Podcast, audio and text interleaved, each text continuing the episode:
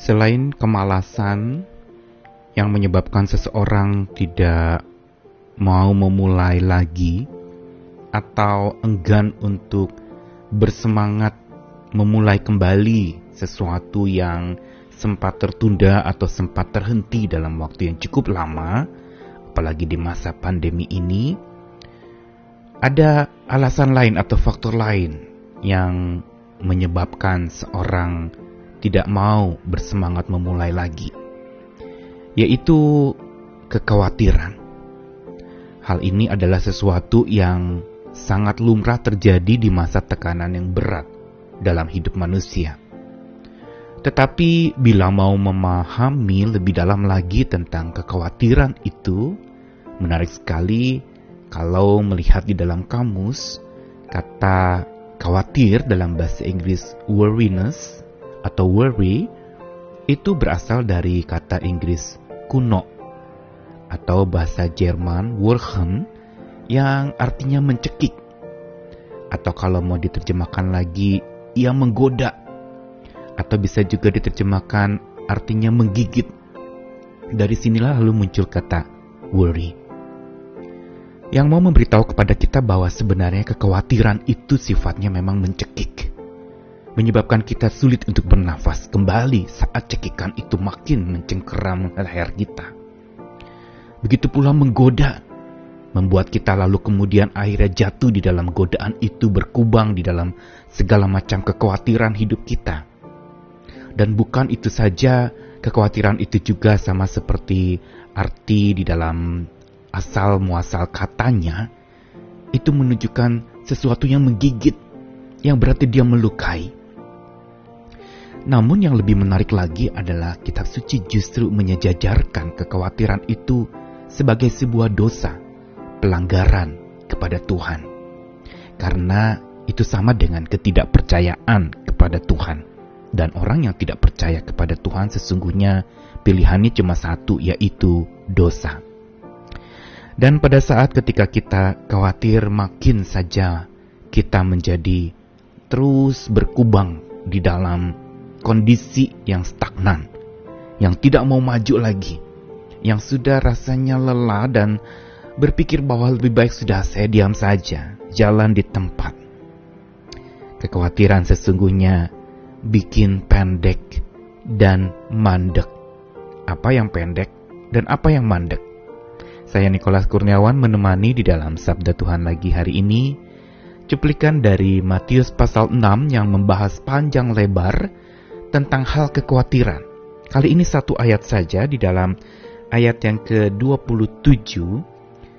Siapakah di antara kamu yang karena kekhawatirannya dapat menambahkan sahasta saja pada jalan hidupnya? Atau kalau di dalam bahasa versi firman Allah yang hidup, dapatkah segala kekhawatiran itu memperpanjang umur kalian biarpun sedikit? Dan kalau mau bandingkan dengan versi-versi yang lain memang banyak kali ayat ini diterjemahkan dengan sebuah istilah siapa yang dapat menambah umurnya sepanjang yang lebih lagi bila ada khawatir. Apa yang Tuhan Yesus katakan di dalam Matius pasal 6 yang panjang lebar menyentuh satu dosa yang sering kali tidak disadari oleh manusia yaitu kekhawatiran. Karena kekhawatiran tidak bisa tidak berasal dari sebuah ketidakpercayaan. Tidak percaya Tuhan yang pegang hari esok, tidak percaya pula Tuhan yang pegang kendali atas segala yang terjadi. Juga tidak mau untuk lalu kemudian tunduk dan setia kepada Tuhan. Semua ini sesungguhnya memberitahu kepada kita betapa seriusnya kekhawatiran itu bila masih ada di dalam hidup kita. Dan kalau mau ikuti keinginan daging kita, maka kekhawatiran itu akan makin menjerat dan mencekik sesuai dengan arti kata di dalam asal muasal kata itu. Dia mencekik sampai kita bisa mati di dalam kekhawatiran itu. Dan menarik sekali di dalam pasal 6 ayat 27 Matius tadi dikatakan, Siapa di antara kamu yang karena khawatirnya dapat menambah sehasta saja pada jalan hidupnya? Mengapa digunakan kata menambahkan sehasta saja pada jalan hidupnya? Hasta adalah ukuran yang kira-kira hampir setengah meter atau 50 cm yang sama dengan ukuran dari siku tangan kita sampai ujung jari tengah kita. Kira-kira sekitar 45 sampai 50 cm sesuai dengan ukuran tangan kita yang memang berbeda-beda. Tapi hasta kira-kira seperti itu. Namun kenapa digunakan kata hasta pada jalan hidup? Dan karenanya kata hasta yang biasa untuk ukuran dalam format sentimeter atau dalam ukuran panjang satu benda, lalu dikenakan kepada istilah pada jalan hidupnya. Semua ini ingin memberitahukan kepada kita bahwa umur hidup kita itu menjadi setara dengan ukuran panjangnya. Yang berarti adalah bahwa sentimeter juga bisa menentukan umur kita. Artinya apa? Betapa memang pendek, betapa memang terbatas. Dan khawatir tidak akan pernah bisa menambahkan atau memberikan bonus kepada umur kita untuk makin bertambah. Yang ada malah sebaliknya. Lewat ayat ini Tuhan Yesus ingin mengatakan bahwa sesungguhnya khawatir itu bukan memperpanjang umur kita, tetapi malah memperpendeknya. Inilah kenapa renungan hari ini diberi judul bikin pendek dan mandek. Yang pendek adalah umur kita. Kalau khawatir itu terus menjajah hidup kita, mencengkeram, mengikat, dan menjerat kita, khawatir bukan saja memendekkan umur kita, tapi dia juga melemahkan semangat untuk memulai kembali. Sudah dipendekkan umur kita karena kekhawatiran, dilemahkan pula semangat kita untuk maju lagi, untuk move on, untuk mencapai apa yang sebenarnya Tuhan rancangkan untuk kita dan kita menjadi akhirnya bukan saja pendek tapi juga mandek. Karena kekhawatiran juga memandekkan ucapan syukur kita. Membuat kita sulit bersyukur.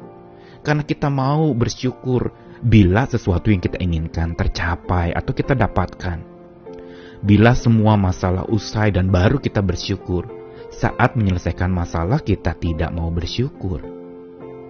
Atau saat ketika kita dapat rezeki banyak baru kita bersyukur tapi ketika rezeki pas-pasan atau bahkan minus, pada saat khawatir bertumbuh, aduh besok saya makan apa? Aduh bagaimana nanti? Aduh bagaimana dengan keluarga saya? Penghasilan makin dikurangi, pendapatan terus minim. Itu akan memandekkan syukur kita. Karenanya lepaskanlah kekhawatiranmu itu kepada Tuhan. Bukankah kitab suci itu mengatakan bahwa serahkanlah segala khawatirmu kepada Tuhan, maka ia akan memelihara hidupmu.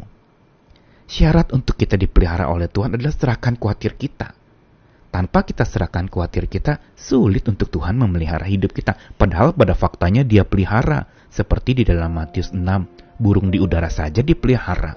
Bunga-bunga di padang itu didandani dengan begitu rupa. Indah luar biasa. Bagaimana dengan manusia? Khawatir bikin pendek umur, bikin lemah semangat, bikin syukur kita mandek. Tetapi yang keempat, khawatir juga bisa membuat giat kita untuk berjuang itu makin rebah. Merebahkan giat untuk berjuang lagi. Seolah sudah menyerah kalah pada keadaan. Wes sudahlah, biar saja saya begini. Toh, saya sebentar lagi akan habis hidup saya di dunia ini. Jangan berpikir demikian karena Sesungguhnya siapa lagi kalau bukan kita yang menghargai hidup yang Tuhan karuniakan. Selama masih ada nafas kehidupan Tuhan berikan, mari kita nikmati dengan hati yang penuh percaya. Lawan kata khawatir adalah percaya. Makin kita percaya, maka makin khawatir itu menyingkir. Karena kala percaya hadir, khawatir pun akan tersingkirkan. Karena itu tumbuhkanlah terus percayamu kepada Tuhan, karena dari percaya kepada Tuhan akan menumbuhkan pengharapan kepada Tuhan, dan bila pengharapan kepada Tuhan itu terus berjalan, maka hidup kita penuh dinamika, ada semangat lagi, ada vitalitas lagi, dan kita bisa memulai kembali. Ayo, lepaskan khawatirmu, karena khawatir hanya bikin pendek umur dan bikin mandek semangat kita. Ayo maju lagi bersama dengan Tuhan kita kuat. Selamat melepaskan khawatirmu, selamat menumbuhkan percayamu kepada Tuhan. Amin.